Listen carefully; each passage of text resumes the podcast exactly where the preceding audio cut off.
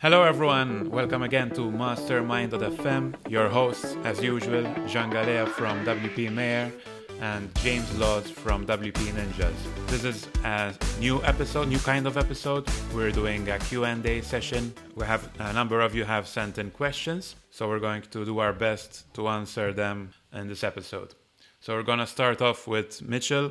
Uh, Mitchell had quite a lot of questions, so we're going to start with him has, only three questions in reality, but we're going to start with those very interesting questions and tackle those. So the first one is about health and fitness. I got a question for you gangsters. When you are working at home all day, how do you make sure you don't snack? And what kind of exercise do you do because you're you're sitting on your ass for a really long time? And I guess uh, on, on top of all that, just kind of what's a good healthy diet that you maintain? Okay, so um, let's start. I can I think there are two separate things to talk about here. One is about diet and snacking, and the other one is about not sitting on your ass all day. So I know James uses a standing desk, for example. Uh, unfortunately, mine is not a standing desk, but I make some effort to move around. And since I work at home, I actually go to coffee shops every now and then. And uh, so let me talk about some some of my routines, and then James, you can talk about yours. So I start off my day with uh, a gym session, which usually involves swimming, weights, or even some uh, other sport. And then I, will come back home to work.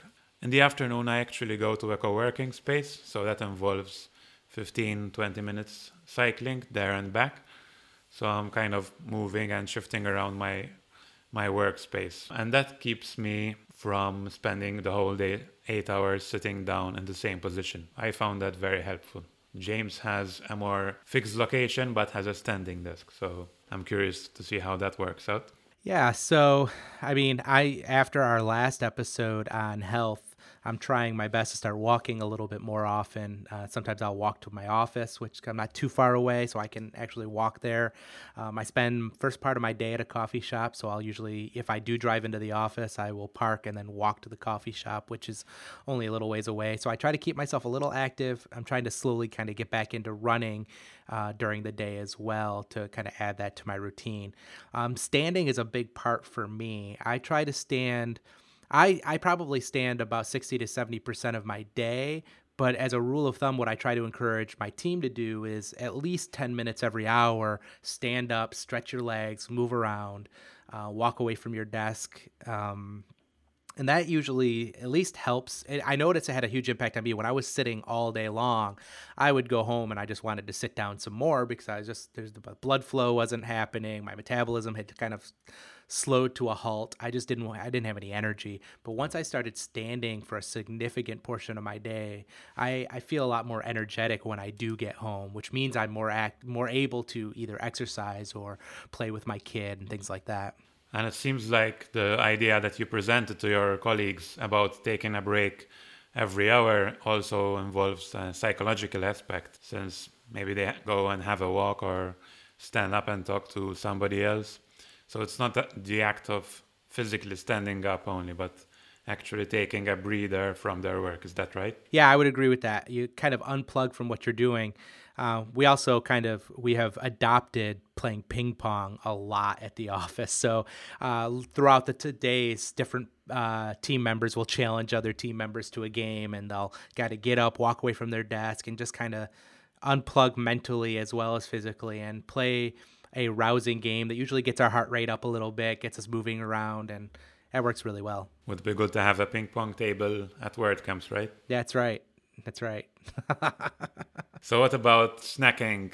Um, one thing that impressed me, to say the truth, and uh, when I was at Pressnomics, was the candy wall that we had. Uh, that was just so amazing for me. It was the first time that I encountered such candy walls. Apparently, they're quite a thing in the US because when I visited San Francisco, then in some offices of startups, I encountered the same thing and fridges fully stocked with all kinds of unhealthy drinks. So that was very impressive for me.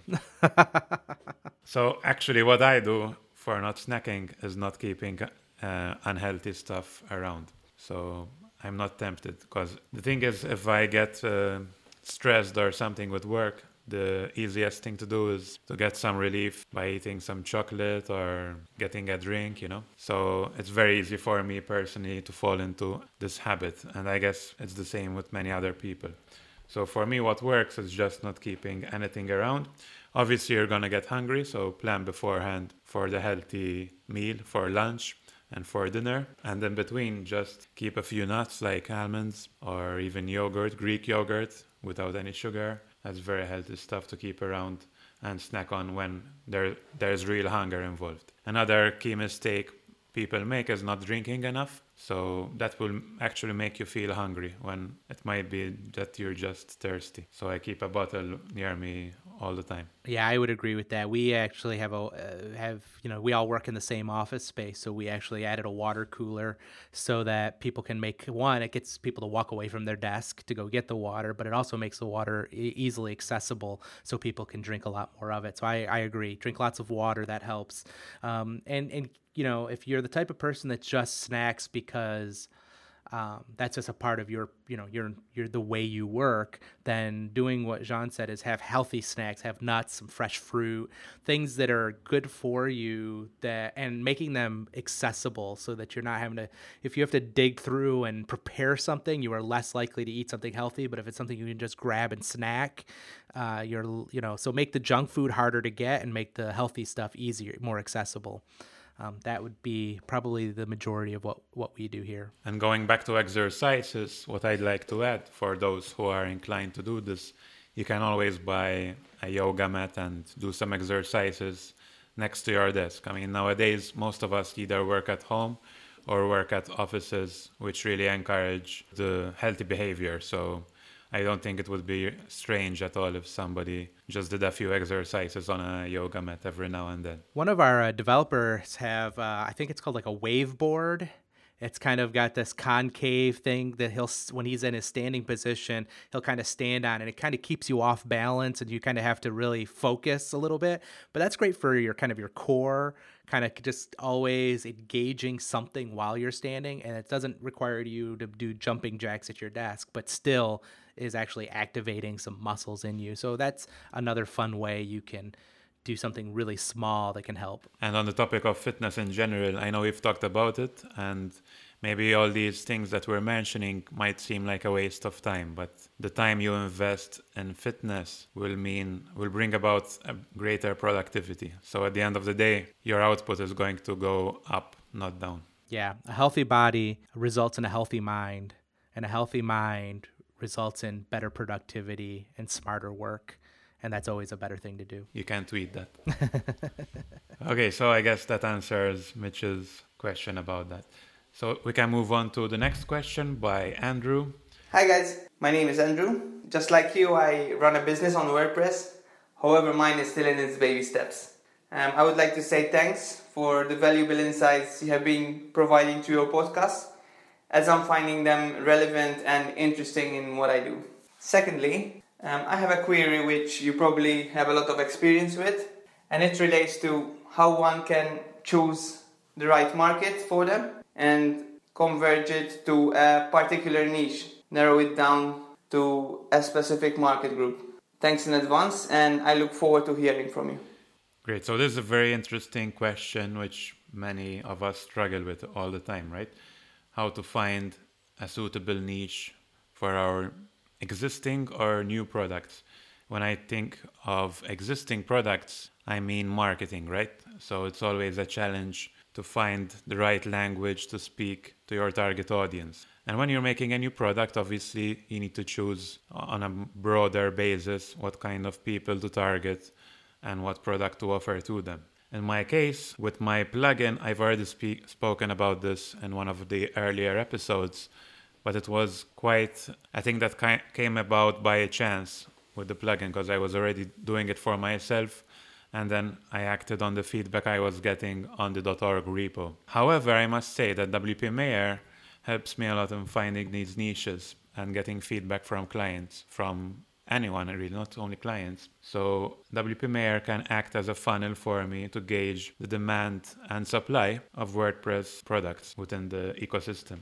and thus I can target underserved niches. James, what was your experience? Yeah, I think uh, having a channel by which you can vet ideas is important. So if you're freelancing or you're doing agency work, what are common requests that you're getting that are problems you can solve with a product.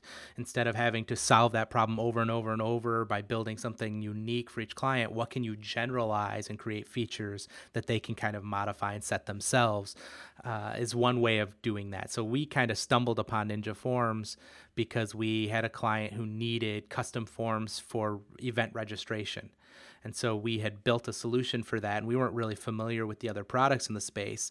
So we built our solution and then thought, I wonder if anybody would like this product. So we then started to test the market by just seeing what was out there and what were people saying about forums and in general and we found out it was a heavily saturated market. There were lots of products in that space, but there was still a lot of grumbling. So it's a space where people were very were still unhappy. Now you had people who were super gung ho happy about their product that they were using, or people who were just completely and totally disenfranchised or unexcited about the solutions that existed.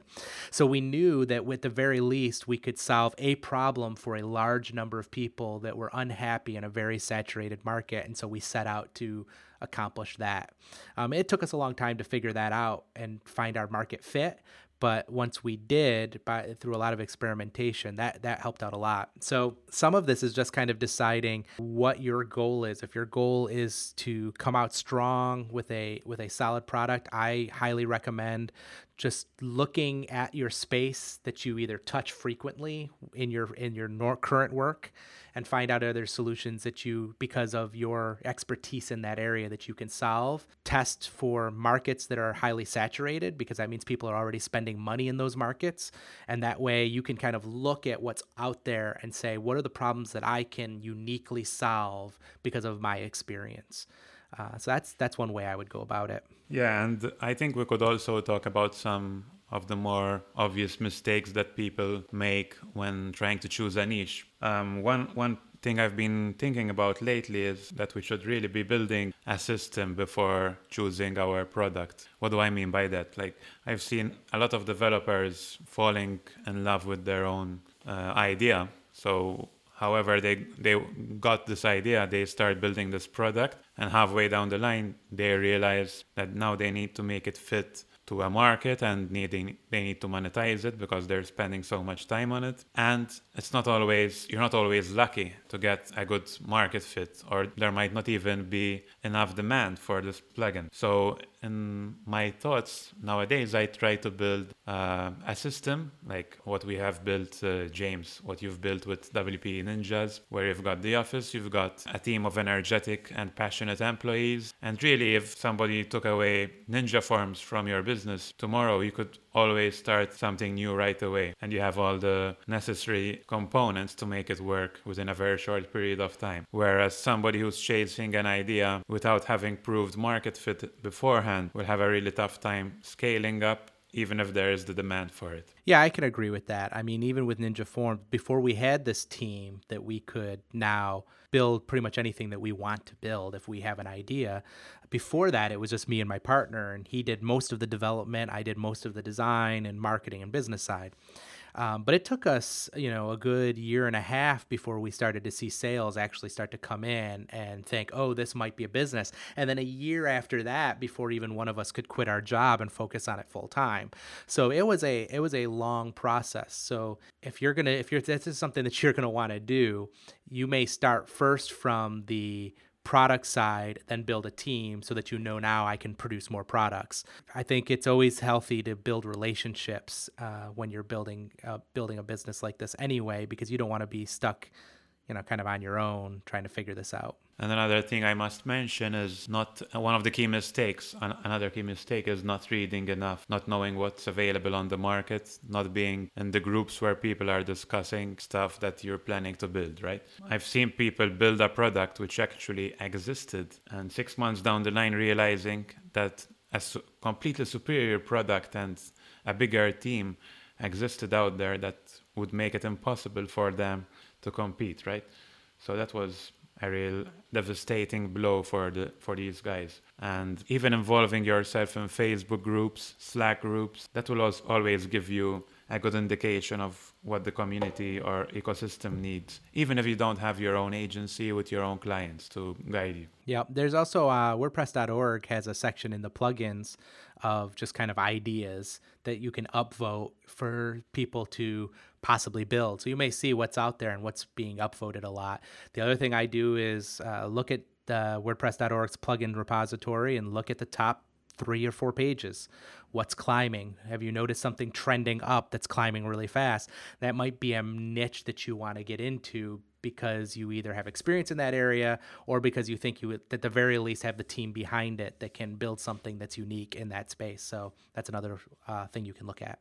Very interesting. And I, I, mean, Andrew might have been referring to other spaces, not only WordPress. So I guess it, it's important to say that what we've discussed here about this question applies to any area, not just WordPress. And uh, James, thank you for that piece about the .org um, ideas section. I didn't even know about that. Oh, yeah. And absolutely. we'll make sure to link it up in the show notes. So next question is again from Mitchell. Um, let's see what he has to say in this next one. Hey, champs. Um, one other thing I've been really interested in is pricing and billing for agencies. If you look in online in forums, you'll see 99% of people um, do, oh, I invoice 50% up front and then I invoice 50% when I'm done. Um, and there's very little deviation from that. Um, or you have some people who have it priced in milestones. So that stuff works. I mean, but I've, I've talked to a lot of agencies and they and they've gone into models where you know they bill per week or they bill per day, and I've seen it kind of broken down into three different ways. One being, um, you know, ad hoc. We just scope the project as we go. Uh, the second being kind of uh, okay, you prepay hours, um, but then we'll kind of scope as we go, so then you don't always have to worry about doing these these small payments. Or the third, you know, is kind of like the retainer model, um, where people prepay in advance and then you get a dedicated time. I'd really just like to explore these options and and and, and make it uh, find a better solution because for us we're trying to um, move everything so absolutely all all work is paid up front. So for example, everything under ten thousand dollars, we you have to pay it. Um, uh, beyond that, we can break it down into milestones. But I really want to look into you know even selling credits um, so everything's prepaid before we begin any work. Yeah, that's very interesting. Uh, a few different models mentioned there. I have limited experience with agency work. I mean, I, I ran an agency for two, three years back when I was in Malta, and the way I did it was what one of the systems Mitchell mentioned is uh, milestones. So I'd break it down in 20, 30%, and the final 50%. And that worked well for me. They weren't big projects, so I guess when you got when you're dealing with bigger projects and the amounts at each milestone start to grow bigger, you need to make sure that you've got more control on when they come in and whether they actually come in at the end. James, do you have any experience in this area? You know, I don't have a lot of experience with uh, agency work. I did do a lot, a little bit of freelance uh, development for a period of time, but they were definitely much smaller clients. So uh, really, the top tier would probably have been ten thousand for most of my clients. Uh, so I definitely had a under three thousand. We did hundred percent upfront. Anything that was under a three hundred three thousand dollar project because it was a small kind of grab a theme, modify it, and so we took it all up front. But we did a payment structure. We did kind of a hybrid of the payment plan milestones. When I, when any project that we did, we had pretty set milestones. So we would do a uh, I believe we did 40% up front, 30% at a, at a mid tier milestone, and 30% uh, right before delivery. We always got payment before final delivery. We had our own environment where they could see everything, test everything, play around with everything. Uh, and once we received final payment, we would then move it to their site to production. That was kind of our, our payment process. I think the issue is it sounds like uh, based on, on Mitchell's question, a lot of it is how do you get away from the, the, the payment process, but it also seems like a lot of scope as you go.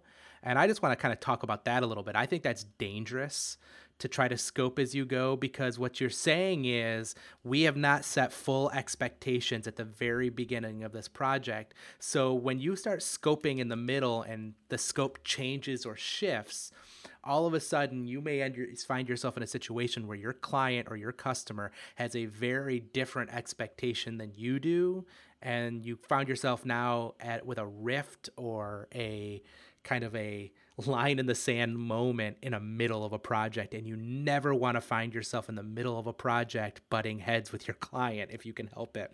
I i firmly believe you want to you want to scope everything on the front end of that. Now you may have a fee that says for the consultation like this is my fee to scope out your project to hear you know to interview you to get all that information and to give you a pitch of this is the scope and this is what we're going to provide but i think you always want that on the front end and if you have that on the front end then you know the cost you know the time involved and you can create a proper payment method.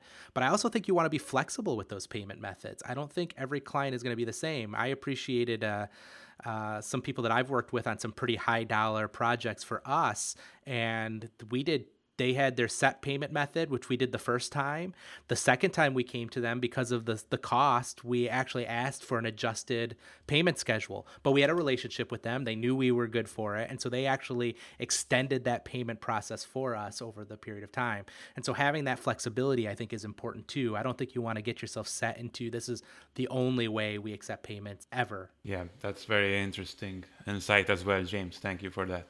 Um, before we continue with our questions, we'd just like to take a short break for our sponsors, and we'll be back with you soon.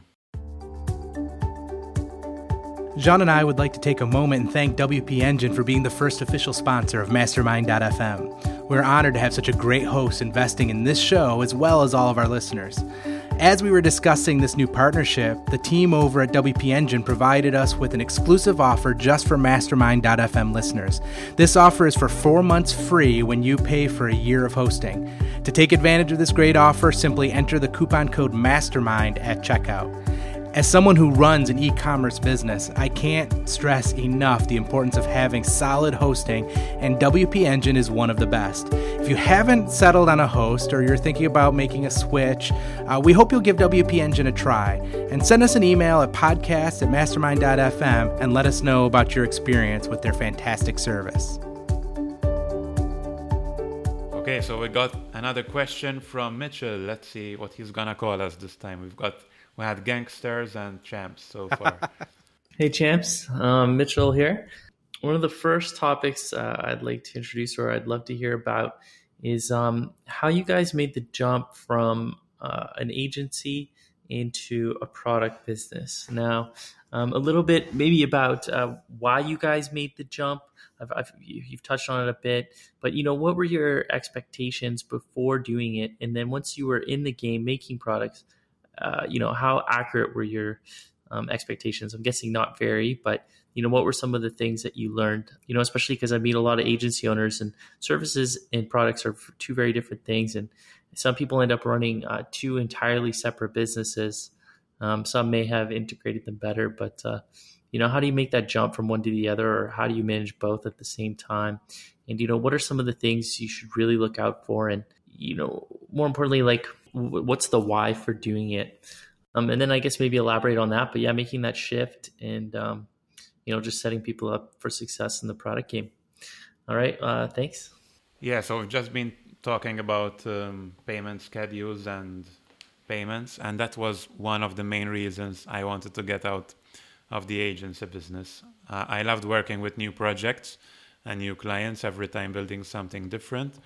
However, the account management and project management was just not for me. So I ended up being much happier with a product business and my blog business. So I guess it's important to start off by saying that different personalities might be better suited for either the products business or the services agency business. James, what are your thoughts? Uh, yeah, I completely agree. I think it depends on your goals, right? Like when the reason we switched to products is because I I got into my wanting to run my own business so that I could be my own boss. But when you're in an agency or a freelance business, what you find out is you have multiple bosses because every single client is your boss. They've paid you money to get work done and they're going to call you at all hours regardless of what parameters you put on that. They have their expectations, you have yours, but you work for them. With a product, people are buying in for what your product does at the moment that they buy it. Now, there may be bugs, and there may be things that you work out, or there may be uh, conflicts that you work through with them, but they are they are kind of known knowns. Like you know, there's going to be some inter- some interactions that you need to deal with, and you'll you'll figure those things out. But once you figure that out for one person, you figured it out for thousands of other people, and so you end up not with you know you may say, well, you know, you have twenty thousand customers, but I don't have twenty thousand bosses. They bought a product to do what it does and I find that a much more pleasant experience than having, say, 10 or you know 10 people throughout the year who are telling me what to do uh, and when to do it and keeping me up at night. So that's one of the main reasons why i enjoy the product bit space. Yeah there's definitely a much lesser degree of pressure from our clients when we have like we have thousands of clients now as a product business but the pressure is much less and a curious story, actually, when I had the agency in Malta, I was dreaming of traveling the world and everything. And once I was at a meeting with one of the initial meetings with a client, and uh, one of the things he said was, like really struck me because he said, "Yeah, we, we we've been burnt in the past by developers not fulfilling their promises. So we really want to make sure that if we choose you, you'll be here and available." And not maybe on some beach in Thailand. You know, and he said it in a very disparaging way, you know. And at that very moment, I said, yes, that is exactly what I'm gonna do. I'm gonna go to a beach in Thailand and work from there. and that was the starting point for me. From then on, I needed, I knew I needed to start moving away from the agency business and towards the product business. Because let's face it, if you have clients breathing down your neck all the time and calling you and you're living on the other side of the world. There's time difference to take into account of. There's days when the internet might not even work if you're in some place where internet is not reliable and a lot of other things that happen you know during your your travels. So you cannot really have these day-to-day relationships with clients.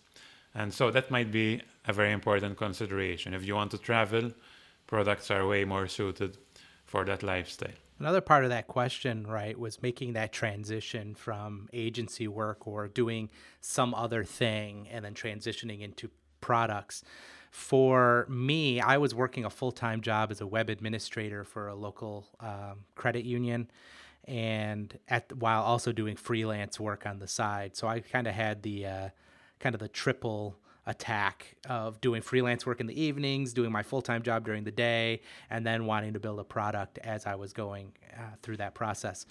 Um, my initial advice is take it slow.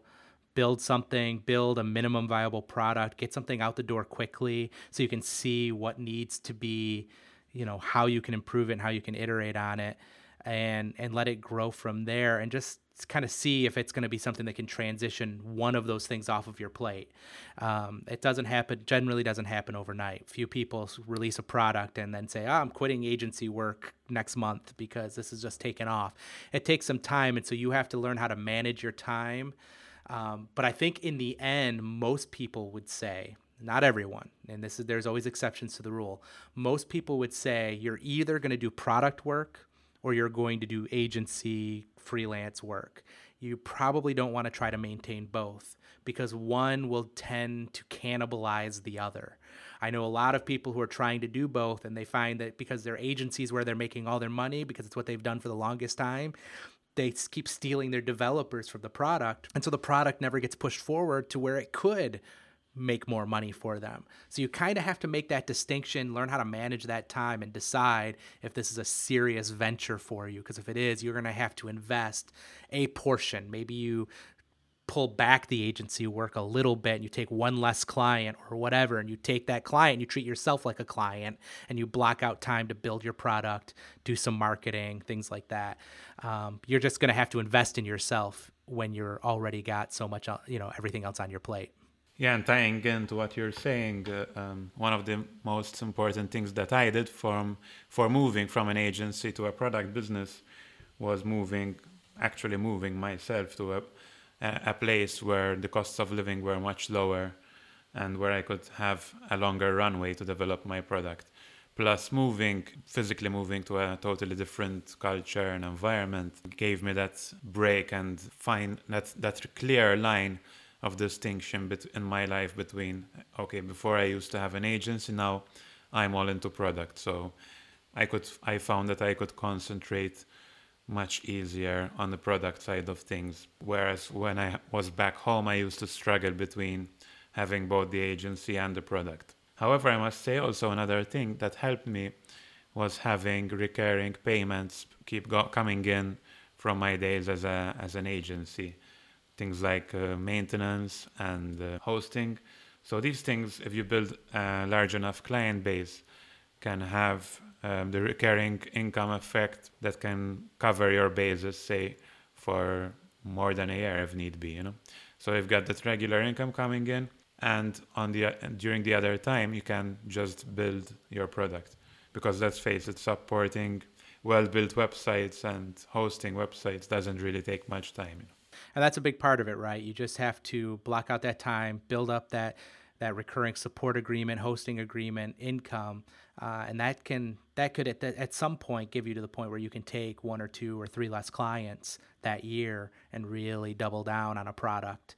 Um, I, I I I would advocate to almost treating yourself like a client, setting yourself a rigid schedule, you know setting yourself some time frames some timelines build your product get something out the door build the website start selling it however you're going to distribute it uh, and start that process. But i think that's a good way to get started. So we've answered all the questions submitted via speakpipe.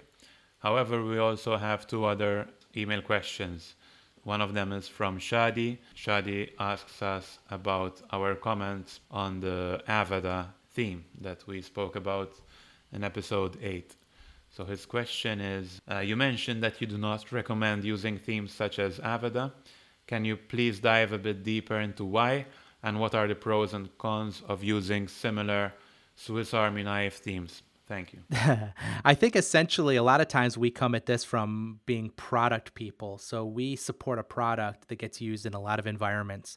And more times than not, themes like Avada and certain page builders. And I, I you know, we don't want to single out Avada specifically. There are lots of different all-purpose uh, kitchen sink type themes. And what we find is when you add so much complexity to a theme, you actually add a lot more places of failure, things that can go wrong. And so from product standpoints, the reason we don't recommend themes like that, generally speaking, is because they end up causing a lot of conflicts with our own products. Not that our pro- our products work on every other theme, but these really complex themes seem to do things in sometimes in a non WordPress way, or they take a different approach to something. They're trying either they're trying to be innovative or whatever, and it causes conflicts with our products. So that's one reason from a from our standpoint why we generally do not recommend it. Jean, do you have uh, another one you'd like to add? I mean, yeah, personally, apart from what you mentioned, it's more of uh, a thing where I like to work with with products which do one thing and one thing do one thing well, right?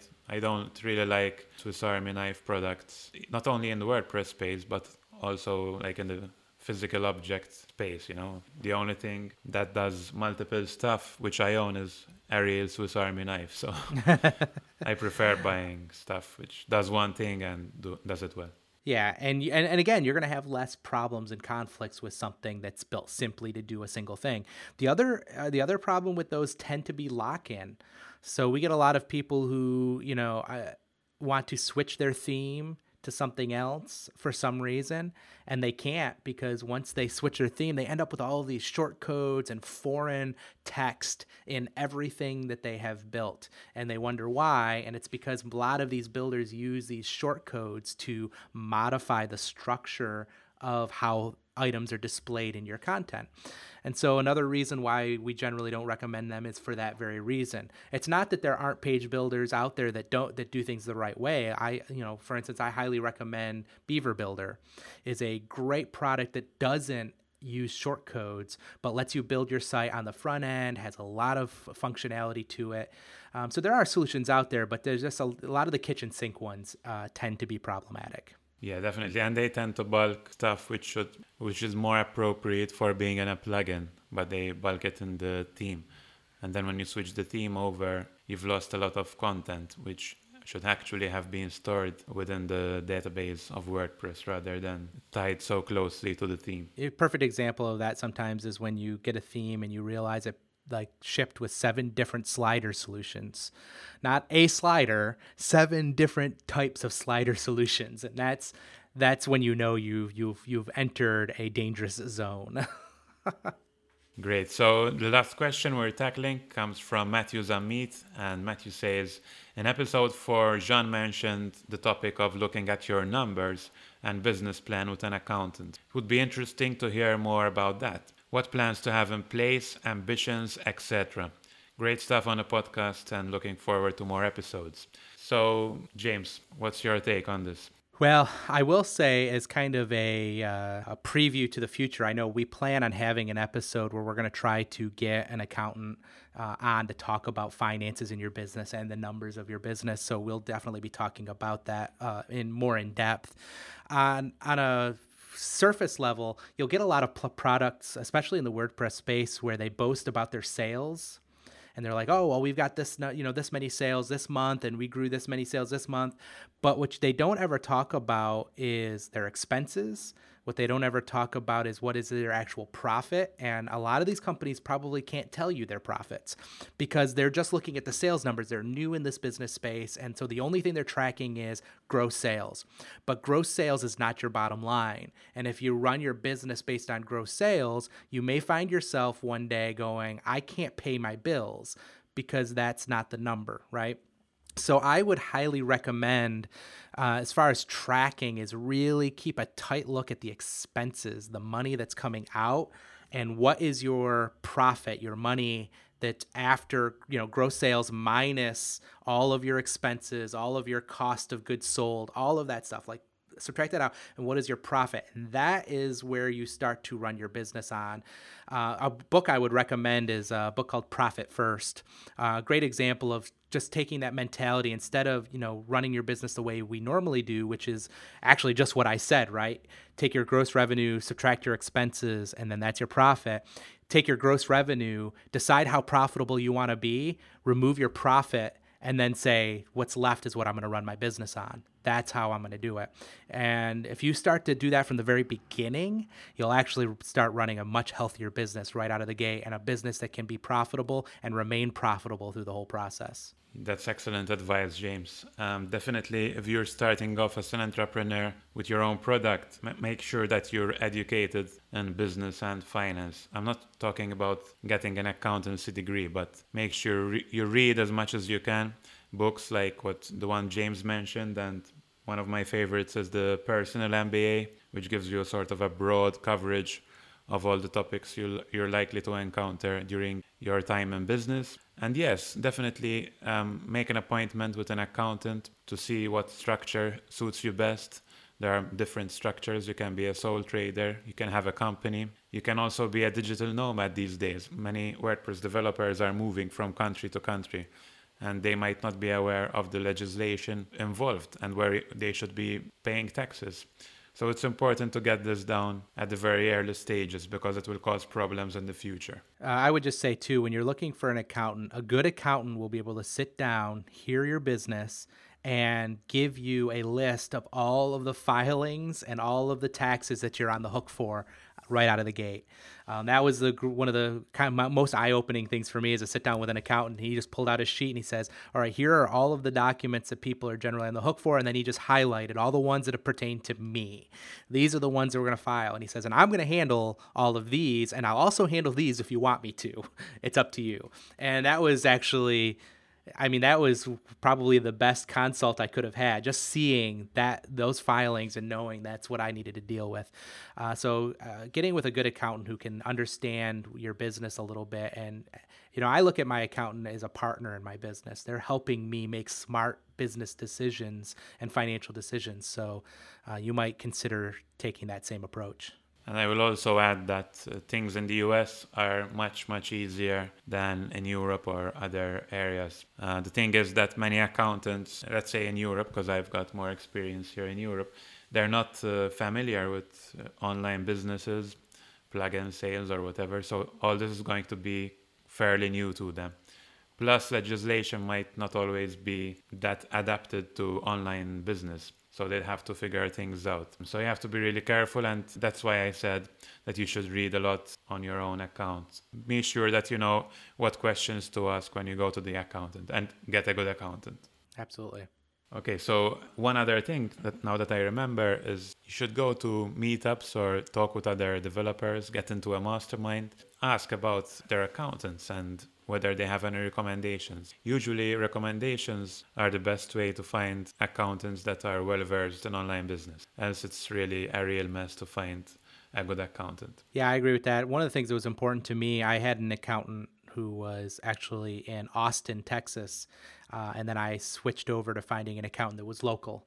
And the reason I did that is I wanted somebody who was very uh, in tune with my state taxes and understood my local taxes, uh, and so understood my ge- my geographical region and how I do business. So that sometimes can be helpful because we did run into some some issues where the person who was out of state was not as familiar with my particular state's tax code, and uh, got myself into some some itchy spots occasionally. Excellent. So we covered quite a number of questions today. We encourage you to keep sending in those questions. It's our pleasure to listen to your questions and do our best to reply to them. And that's it, I guess. You can always find us on Twitter, James. You can find me at James Laws on Twitter. And myself at jeangalea. You can also leave a review if you'd be so generous to leave a review on iTunes. And can also submit questions via our website, mastermind.fm. Thank you very much for listening and see you at the next episode. See you next time. Bye.